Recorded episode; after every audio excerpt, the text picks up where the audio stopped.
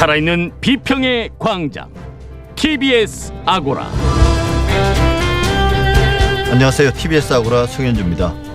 유력 신문의 발행부수 조작 의혹을 확인한 문체부가 지난 3월 ABC 협회에 전반적인 제도 개선을 공고했는데요. 지난주 ABC 협회가 중간 보고서를 제출했습니다.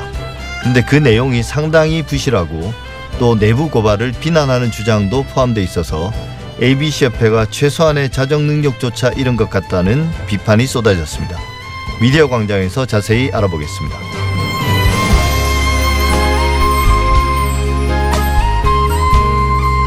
지난 주말 문재인 대통령과 조 바이든 미국 대통령의 첫 번째 정상회담이 열렸습니다. 전체적으로 호평이 이어졌지만 생뚱맞은 보도도 없지 않았습니다.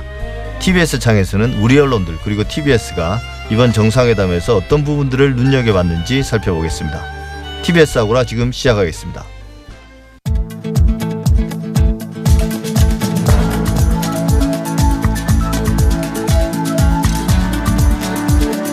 미디어 브리핑 시작합니다. 정상근 미디어 전문 기자 나와 있습니다. 어서 오세요. 네, 안녕하십니까? 예.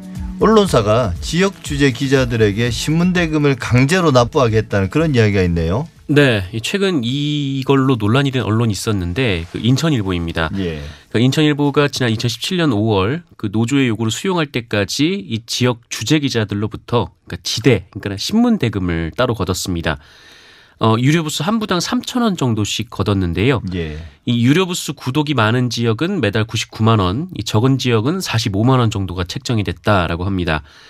어, 그러니까 인천일보가 이 330부 배정된 의정부 양주의 주재기자는 매달 99만 원을 그리고 이 150부가 배정된 과천 주재기자는 45만 원을 인천일보에 그 매달 의무적으로 내는 시기였습니다. 예. 이 말은 기자가 영업을 잘해서 유료 구독자를 구하면 되는 거고 네네. 그게 안 되면 나머지는 자기 돈으로 물어내야 된다는 그런 말인 거죠. 맞습니다. 그러니까 일종의 할당을 준 예. 건데요.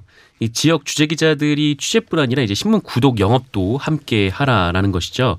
그러니까 지역 기자들에게 얼마만큼의 신문을 팔아오라 이렇게 영업량을 정해주고 어, 그만큼의 돈을 이 지역 주재 기자들에게 먼저 가져가는 겁니다. 예. 그러니까 이 100부를 할당받았으면 이 100부를 모두 팔면 이 지역 주재 기자들에게 이익이 되는 거고 어, 10부밖에 못 팔면 또 그만큼 손해를 보게 되는 겁니다. 예. 그러니까 이게 뭐 지금 청취자들께서 지역 주재 기자가 뭐냐라고 좀 생각하실지 모르겠지만 뭐 중앙 일간지들 같은 경우는 대부분의 기자들이 이제 서울 서울에 있죠. 서울에 있지만 네네. 그 출입처들에 근데 이제 지역 기자 지역 신문들 같은 경우는 좀 권역이 넓어서 거기서 따로 지역 주재 기자를 두는 거잖아요. 경기도만 하더라도 워낙 넓으니까 네. 경기도 뭐 충청도 이런 데는 어 그러니까 특정한 시군을 책임지는 기자가 따로 있는 거죠. 그렇습니다. 기초단체별로 이제 주재 예. 기자들을 두고 있다 이렇게 생각하시면 됩니다. 예. 근데 신문을 보는 사람들이 이제 계속 우리가 논, 논의를 하고 있지만 계속 줄어들었잖아요. 네. 근데 이 발행 부수 그러니까 유료 부수를 먼저 할당을 해놓고 직원에게 돈을 거더라. 이게 문제가 많은 거 아닙니까? 아직도 이런 일을 하나요? 네, 이런 일이 벌어지고 있어서 또 그러다 보니까 이 지역 주재 기자들의 일탈이 지금 이어지고 있습니다. 그러니까 이 신문만 팔아서는 뭐 월급은커녕 뭐 손해만 보니까 예. 이 기자라는 직위를 이용해서 이 무리한 광고 영업을 하는 경우들이 발생을 하고 있는 건데요. 이 언론사 본사는 이들이 이제 광고를 수령해 오면 그 인센티브를 주고 있는데 어, 이번에 문제가 된 인천신문의 경우 이 지대를 납부하지 못하면 이 광고 수수료에서 그만큼 금액을 또 제외를 했습니다. 예. 어, 이 말은 이 주재 기자들한테 신문을 팔아오거나 광고를 따오거나 이 둘 중 하나 해서 뭐 알아서 먹고 살아라 뭐 이런 의미가 되는 상, 상황입니다. 예. 근데 이런 문제가 지역에서는 범죄로까지 비화되기도 했다면서요?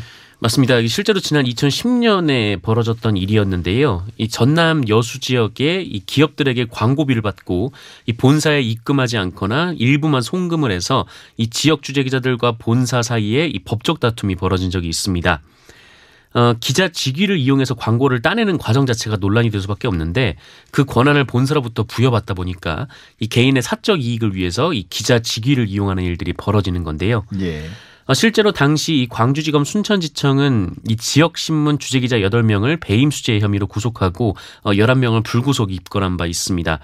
어, 이들이 기자 명함을 들고 공사 현장 같은 데를 찾아가서 이 문제점이 있으니까 이걸 보도하겠다 이렇게 협박을 해서 광고비를 받는 어, 그런 수법이었고요.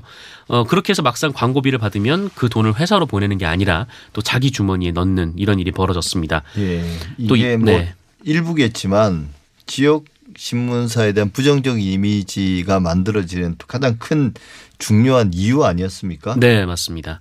어, 뭐 결국 뭐 이런 부분들이 뭐 지역 신문 기자들의 좀 횡포로 이어지는 경우들이 왕왕 있었는데 예. 뭐 광고를 달라고 뭐 공무원들을 뭐 협박을 하거나 또 홍보성 기자를 써, 기사를 써줄 테니까 또 돈을 달라거나 뭐 이런 일들이 어, 좀 비일비재하게 벌어지고 예, 있었습니다. 그러니까 기자도 잘못이고 또 우리가 오늘 이야기하고 있는 건 그 신문사도 그 기자들에게 무리한 그런 네네. 요구를 하고 있는데 그래서 아까 말씀하신 그 신- 순천의 일은 결론은 어떻게 났습니까?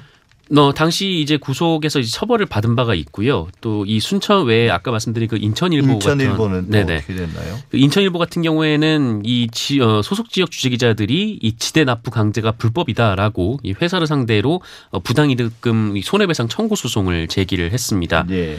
어, 그리고 의정부지법에서 이 관련 판결이 나왔는데 어, 인천일보가 불공정 거래를 한 것이 맞다라고 인정하면서 이 원고인 주재기자 7명에게 그 2억 4,600여만 원의 부당이득을 배상하라 네, 이렇게 판결을 했습니다. 예, 기자와 언론사가 어떻게 이게 불공정 거래를 서로 이제 거래 당사자라는 이야기잖아요. 네네. 그 말은 결국은 이 언론사와 지역 주재 기자는 고용주와 피고용 그런 관계가 아니라 나름의 어떤 계약 관계라는 거죠. 실제로는. 네, 뭐 사실 뭐 그렇습니다. 그러니까 보통 뭐 기자를 채용한다라고 하면은 이 정규직 사원으로 채용해서 그 월급을 지급하고 뭐 기자는 이제 노동력을 기사를 쓰게 제공하고 만들어야 되는 거잖아요. 네 네. 그게 이제 일반적인 상황인데 이 지역 주재들 기자들 같은 경우에는 이 언론사들이 보통 이 지역 곳곳에 뭐 광고를 따오기 위한 뭐 일종의 영업. 네, 일종의 예. 영업직 사원으로 어, 예. 대우하는 측면이 있습니다. 뭐 그러다 보니까 이 신문도 알아서 팔아오라고 하고 광고도 알아서 따와서 뭐 거기서 남는 돈으로 네, 이렇게 이른바 이제 월급을 지급하는 그런 일들이 벌어지는 상황입니다. 예, 액수도 상당한데요. 이게 그러면 인천일보가 결국은 그 동안에 받았던 그런 어떤 지대, 그 신문 대금을 돌려줘야 되는 거네요. 네, 맞습니다. 이 재판부는 이 주재 기자들에 대한 이 신문 대금을 강제하는 것은 이 불공정 거래 행위이자 이 반사회적 행위다라는 판단을 명확히 했고요.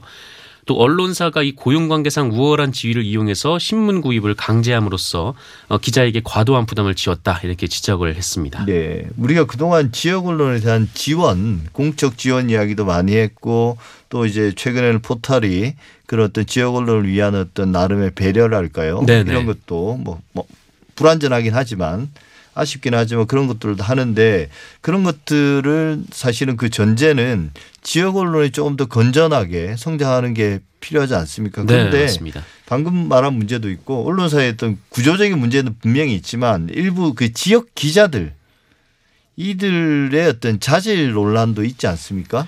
네, 그러니까 언론사가 이 기자들을 뭐 정직원으로 채용해서 월급을 주는 형태가 아니라 그냥 뭐 영업직 사원처럼 대하다 보니까 예. 어, 이 기자들이 이 기자 직무 하나만 수행하는 게 아니라 어, 다른 일을 가지고 그러니까 이른바 이제 기자를 투잡으로 하는 경우들이 왕왕 발생을 하고 있습니다.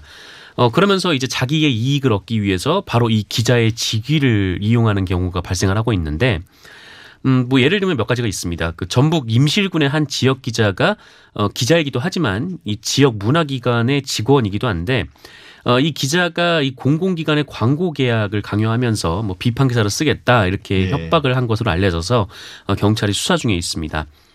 어, 그리고 이 모 일간지의 세종본부장인 기자가 이 강원도에 소재한 한 방진망 업체 임원을 겸직을 하고 있는데 이 방진망 업체의 사장이 또 그 기자의 부인이고요. 예. 어, 그런데 이 기자가 이 경쟁 관계에 있는 특정 업체의 민원을 계속 관공서에 제기를 하면서 해당 업체의 업무가 마비가 될 지경이다. 뭐 이런 얘기도 나오고 있습니다. 또 자신의 지위를 이용해서 이 대전시 교육감을 면담하고 또 경쟁 업체를 또 깎아내리는 네, 그런 일을 벌이기도 했습니다. 예. 뭐 이런 일들은 사실 비일비재한데 어, 더 심한 건 이제 보복 취재 아닙니까? 네. 이 전남 곡성군의 한 출입 기자 같은 경우에는 뭐 출근한다라는 말이 나올 정도로 군청 사무실을 오가면서 이 공무원을 붙잡고 이 두어 시간씩 취재를 하거나 또 청사 밖에서 커피를 마시면서 잠깐 쉬는 공무원들의 사진을 또 무단으로 찍어 왔다라고 합니다. 이 자신과 지인이 이 곡성군 지원 사업에 사업 신청서를 냈는데 어, 심사에서 떨어진 이후에 이것이 불공정한 심사였다라고 주장하면서 이런 행동을 벌인다는 건데요. 그래서 이 기자의 행위로 우울증을 호소하는 직원들이 늘어났고 어, 공무원 노조 곡성군 지부가 어, 민원인의 막말과 폭력은 범죄라며 그 1인 시위를 시작해서 50일 넘게 하고 있는 상황이라고도 합니다. 이제 부업을 가지고 있는 기자가 그렇게 많습니까? 뭐 지역 주재 기자 상당수가 부업을 가지고 있다 이렇게 미디어 오늘이 보도하기도 했는데요. 이 언론사들이 이 통상 시군 단위 주재 기자와 사업 계약을 맺는데 뭐 아까 이 말씀드린 것처럼 이 지대를 납부하는 대신 기자 직함을 주고 또 광고비 인센티브를 주는 방식입니다. 어, 그러다 보니까 이 기자 본연의 업무로는 안정적인 소득을 구할 수가 없으니까 이 다른 소득원을 두게 되는 구조인데요. 이 남원 지역의 한 기자에 따르면 이 출입 기자 중에 정상적으로 언론 활동을 하는 기자는 15에서 20% 정도밖에 안 된다. 예. 네, 이렇게 얘기를 했고 또 50% 이상이 부업을 갖고 있다라고 했고요. 이 30% 정도는 명함만 파놓고 취재는 안 하는 기자다 이렇게 실태를 전하기도 했습니다. 이 부업의 종류도 그야말로 다양했는데 뭐 인쇄업, 뭐 덤프트럭 차주, 뭐 중고자동차 판매, 뭐 건설회사 사장 등등이 있었다라고 합니다. 이게 또 이제 그 지역의 어떤 어, 자치단체나 이런 거 관련해서 각종 민원이나 이런 것들을 네. 넣을 수 있는 업체들이죠. 그렇습니다. 이해관계가 또 밀접한 그 경우들이 많습니다. 예. 다른 이야기 좀 해보죠. 그 백신 관련 오보를 낸 언론사 어, 이야기를 지난번에 했었는데요. 네. 진작에 오보가 드러났음에도 불구하고 계속 뭉개고 있다가 결국 13일 만에 사과를 했습니다. 네, 어, 그 오보를 낸 언론이 이 한국경제신문입니다. 예. 어, 지난 12일 일면에 이 삼성바이오 화이자 백신 만든다라는 제목의 보도를 했는데요. 이 삼성바이오로직스가 이르면 8월부터 이 화이자의 코로나19 백신을 위탁 생산한다. 이 화이자 코로나 백신의 기술력과 이 글로벌 1위 의약품 위탁 업체 생산 업체로 어, 자리매김한 이 바이오로직스의 양산 능력이 빅딜이 이루어졌다. 이렇게 보도를 한 바 있습니다. 뭐 지금은 다들 아시다시피 이 기사는 사실이 아닌 걸로 네 결국엔 예. 밝혀졌죠. 이 삼성 바이오로직스가 손잡은 업체가 화이자가 아니라 이제 모더나가 됐으니까요. 예. 어 그리고 이 기사가 나온 이후에도 사실이 아님을 금방 밝힐 수가 있었는데 이 삼성 바이오로직스가 곧바로 이 화이자와 관계가 없다 이렇게 부인을 했기 때문입니다.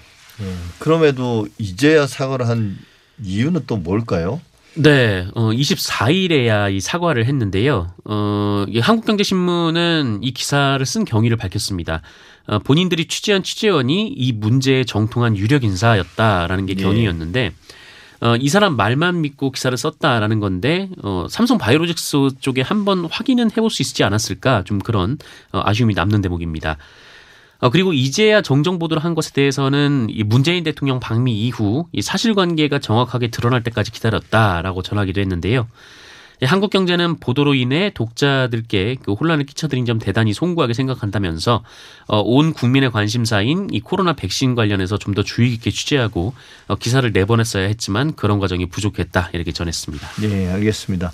마지막으로 이 이야기도 한번 해볼까요? 경향신문의 인기 만평이었죠. 장도리. 이게 이제 연재가 종료됐습니다. 네, 어, 많은 분들의 사랑을 받았던 경향신문의 만평 장도리가 어, 지난 24일자로 연재가 마감이 됐습니다. 어, 참 요즘 보기 힘든 네컷 만평이었는데요. 이 마지막 만평은 네컷의 희로애 락을 담으면서 어, 웃으며 떠나는 모습을 그렸습니다. 이 박춘찬 화백은 이 네 컷의 주인공으로 활약해 주신 우리의 이웃들 또 독자 여러분께 깊은 감사의 말씀을 드린다라고 했고요. 이 경향신문은 박순찬 화백이 퇴사했다라고 알렸습니다. 예, 아주 오래된 만평인데 이렇게 끝나니까 좀 아쉬운데 더, 더 이런 만평을 그릴 분이 없는 거죠. 네, 요새 뭐 시사 만화가 잘 예전만큼 네, 예. 곽강을 받지 못하는 시대가 됐습니다. 이게 얼마나 됐습니까? 이 1995년 2월에 시작했으니까 26년 동안 연재를 예. 이어왔는데요. 참 이 권력을 비판하고 또 사회적 약자에 대한 따뜻한 시선을 보여와서 또 많은 인기를 끌기도 했고 어, 모든 만평마다 또 고양이가 등장하는 것도 화제가 되기도 했었습니다. 어, 2008년에 이 전국 시사 만화 협회가 처음으로 제정한 올해의 시사 만화상을 수상을 했었는데 이 수상작이 뭐였냐면 이 독도는 우리 땅이라고 말하는 그 뒤에 이 상위 1%라는 깃발을 든 이가 어, 나머지는 다 내 땅. 네, 아. 이렇게 말하는 모습이었습니다. 또 2012년에도 같은 상을 받았는데요. 이 산업화 세대, 민주화 세대가 모두 이 젊은 세대를 위해 희생했다 이런 말을 하던 중에 어, 목이 마르다라고 하자 어, 바로 그 젊은 세대가 생수통을 짊어지고 뛰어오는 모습을 네, 담은 만평이었습니다. 네. 미디어 브리핑 정상근 기자였습니다. 오늘 말씀 잘 들었습니다. 고맙습니다.